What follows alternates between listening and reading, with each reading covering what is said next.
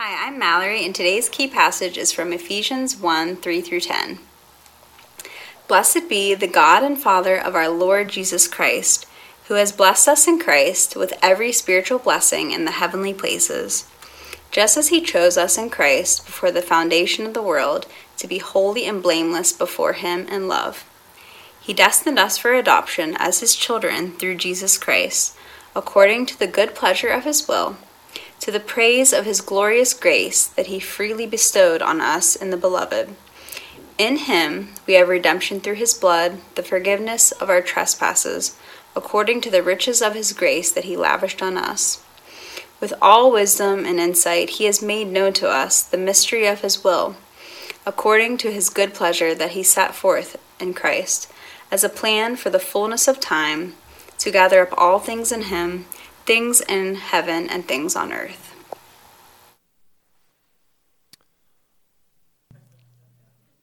Hello. Yes. Okay. God has a plan. Okay. God does have a plan. Maybe question mark. We've all heard that before. Sometimes it doesn't feel very helpful. Maybe it's cliche or trite or just somebody says that to you to try to comfort you, and it doesn't hit. But yet we say it or we think it. And it's unhelpful. See, the plan is a little bit different than what somebody might tell you it is. You know, you're going through some horrible moment and somebody says, well, God has a plan. And you're kind of like, yeah, I'm not sure that's really going to get me out of where I'm at right now. So we have to look at the plan a little bit differently. And that's what we're going to do today. Before we start, I'd like for us to pray. Father God, I pray that the words of my mouth and the meditations of my heart will be pleasing in your sight, and they'll be helpful to those who hear them, that we'll be able to take action so that we can better live in the way of Jesus. It's in your name I pray. Amen. Well, my name is Andrew, and I have a son that moved to Adamstown from here in Reading. He was living with us. Moved into an apartment down in Adamstown, and we were helping him last weekend. And I was kind of done with the stuff that I could do, and so I wanted to make myself feel useful. So I was like, I know, I'll go get coffee, because that's what I like to do. And in Adamstown, there's one of those, close by, there's like a Dunkin' Donuts, like down the road. And that's not my favorite black coffee. That's all I drink is black coffee, pretty much. It's not my favorite black coffee to get, like, in person.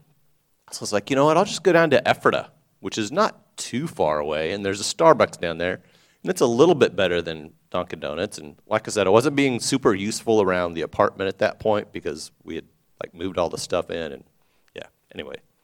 So I went down to Ephrata, which is maybe, for people that don't live in the area, I don't know, less than 10 miles. But I hadn't been to Ephrata in a while. And on the main drag, there's like massive amounts of construction going on.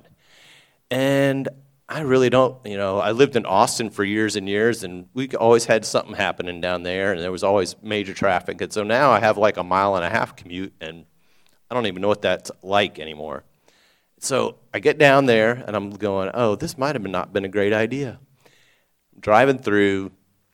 And you know how when people are kind of, it's a Saturday morning, 10 o'clock-ish, and folks are like blocking the box, you know what I mean by that? So you pull out into the intersection because you think you're going to get through that light, and you really kind of know you're not going to get through that light, but you're not worried about the people that are trying to turn right into that lane or cross over. And so some people were cooperating with this traffic plan that they had going, and some people weren't. And I try to do my best. It's frustrating. I don't like sitting in that stuff, especially when I want to get my coffee. However, these guys that put this plan together, these guys and gals, these engineers that put this plan together, they're really doing it for this long-term benefit for us or for the people that live in and around Ephrata. They don't do it to ruin our lives. They don't do it to make our lives worse. they do it. So eventually, we'll be able to get where we want to go. So the next time, probably not the next time, but like maybe in a year from now, when I go from my son's apartment to Ephrata to get Starbucks, then I'll be able to do it easily. But these engineers have this plan for how they want this thing to go. And it should benefit the people that live in that area, the people that take that exit, kind of that's a fairly major interchange right off of there, to get either south or north or east or west. They think through that stuff. They don't necessarily consult with us and say, okay, well, this is we're going to ask Adam Henry what he thinks about how we should do these different things. Sorry, I didn't mean to I just called you out, but anyways. He's in person today if anybody needs to find him.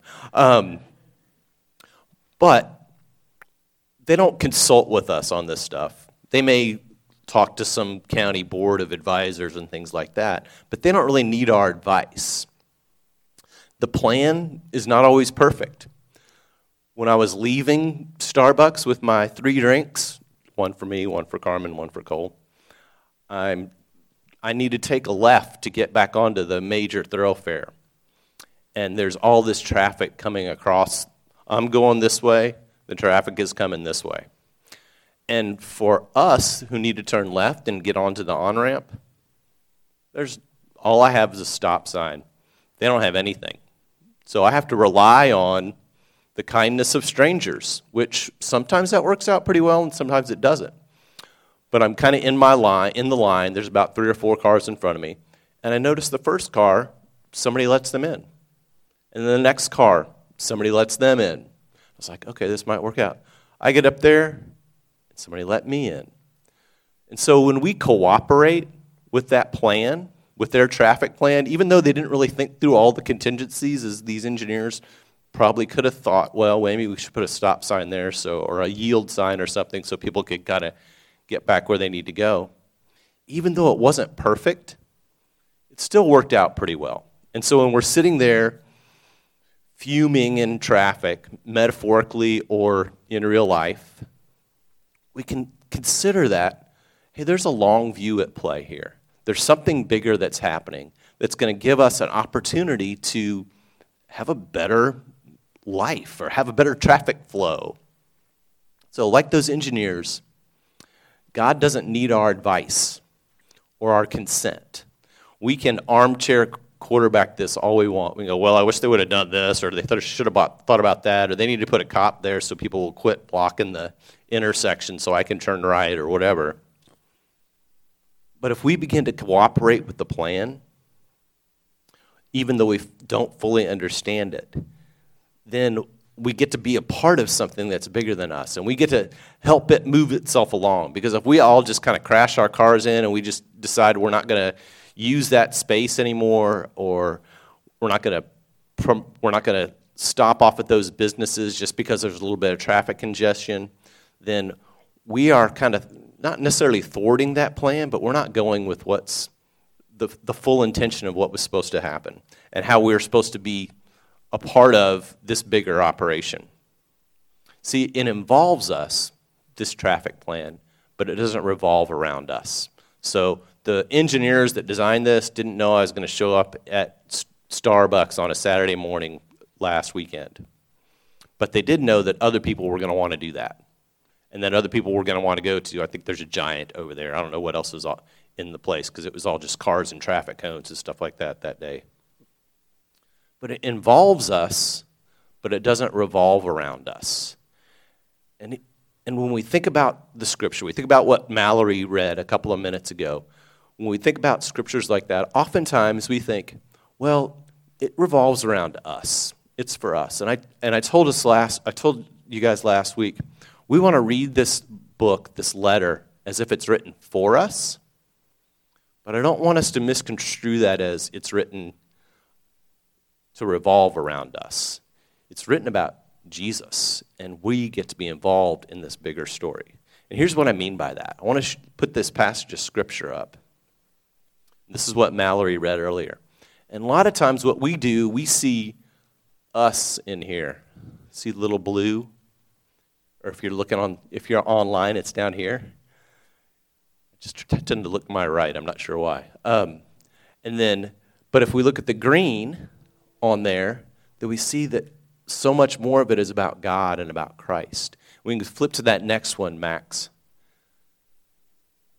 Same thing here. We're not mentioned at all in there. Well, we are. It says us down there. I missed one.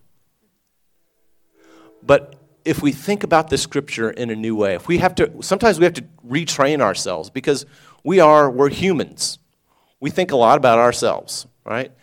At some point, we have to realize that most people aren't really thinking about us, right?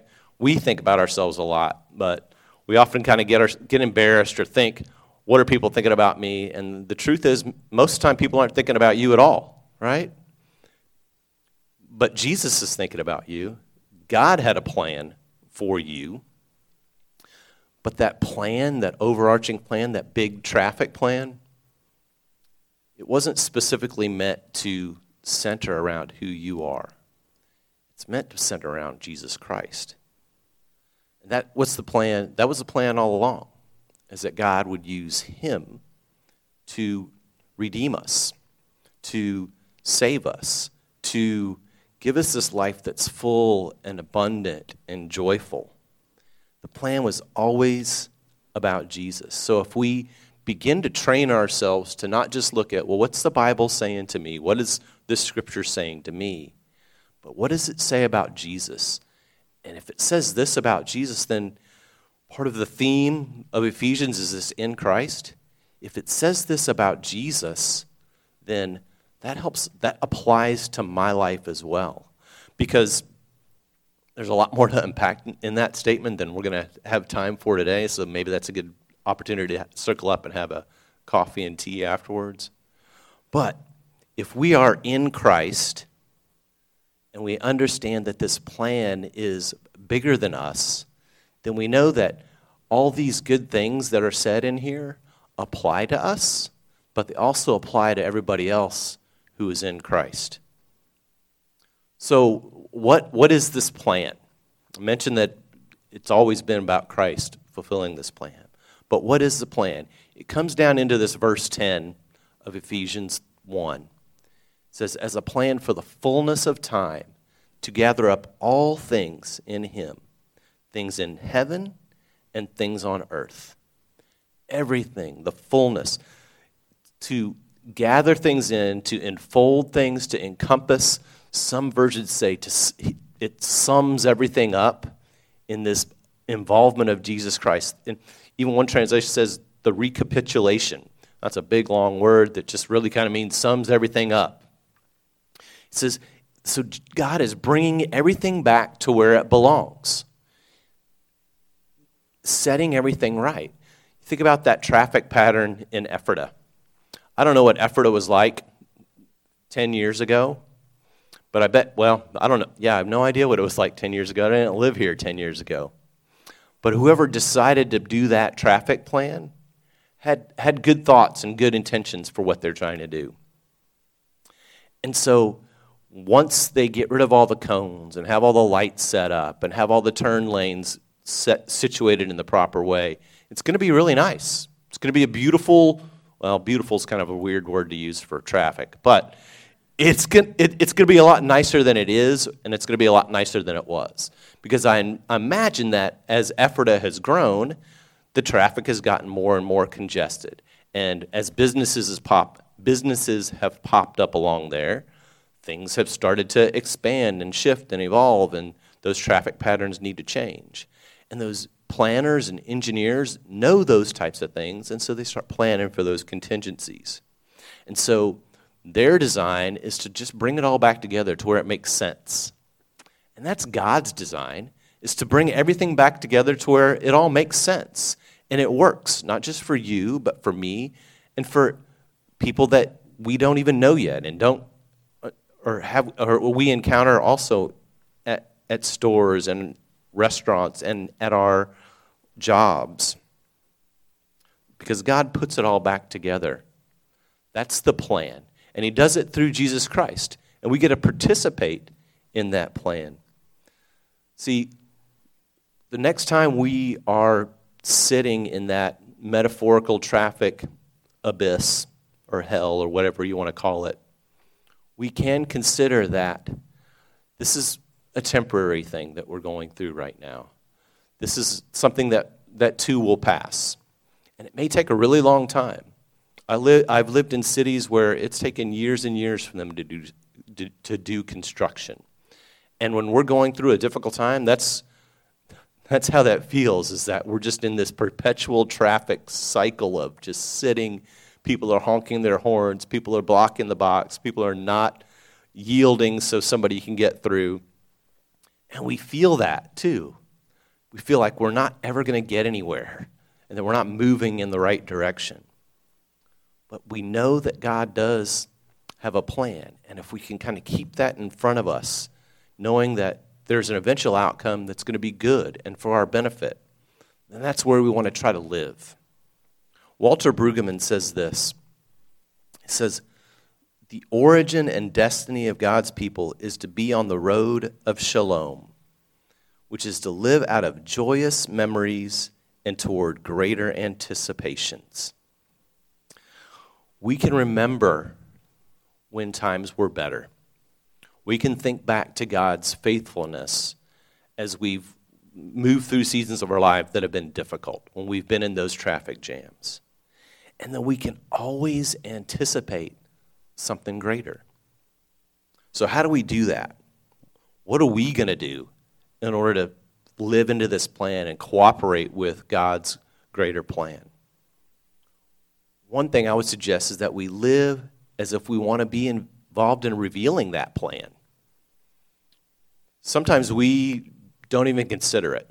So when somebody says something as passé as, well, God's got a plan for you, instead of just blowing past that and saying, maybe we just kind of have to rethink that, and live as if we want to be a part of revealing that plan.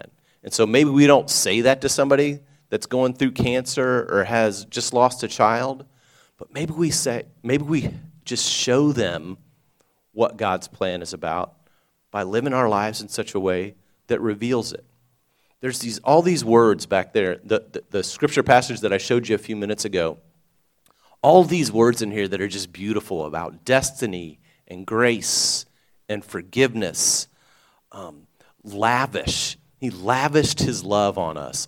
Just kind of these beautiful, rich words. We can take those words, incorporate them into our lives, and do those for other people. We can show grace to folks. We can be forgiving. We can lavish gifts on others, and not just the gift of, not just monetary gifts, but the gift of encouragement, the gift of, hey, you really did this well, and I saw that. So helping people be seen. Those are the ways that we begin to reveal God's plan in the world. There's another word in here. He says blameless. Do we have that list up there, Max? Can we put that list up there one more? There it goes. So that word blameless, I'm making it two words. I don't know if you're supposed to do that or not, but I just did. So he talks about being blameless in the sight of God. What if we, as part of our revealing of the plan, was to blame people less? Oftentimes we blame ourselves or we blame others when things don't go well. I can blame the fact that it took me an extra 15 minutes to go get coffee that day on the traffic engineers, or I can blame myself for I could have gone to Dunkin' Donuts, or we could have figured out how to make some or whatever. But if I decide to blame less, then I'm going to begin to reveal God's kingdom in my life. So I want to call Gabe and Autumn back up here, who are leading us in worship this morning. I want us to think about where we want to go, and how do we want to get there? Not just as just individuals, but as a church. And I want us to reflect on this one question for a minute, and then I'll kind of pray and close us out. And the question is, what might change if you decide to cooperate with the plan? What are the possibilities? I'll have Gabe play. You guys think about that for a little bit, and then I'll close us in prayer.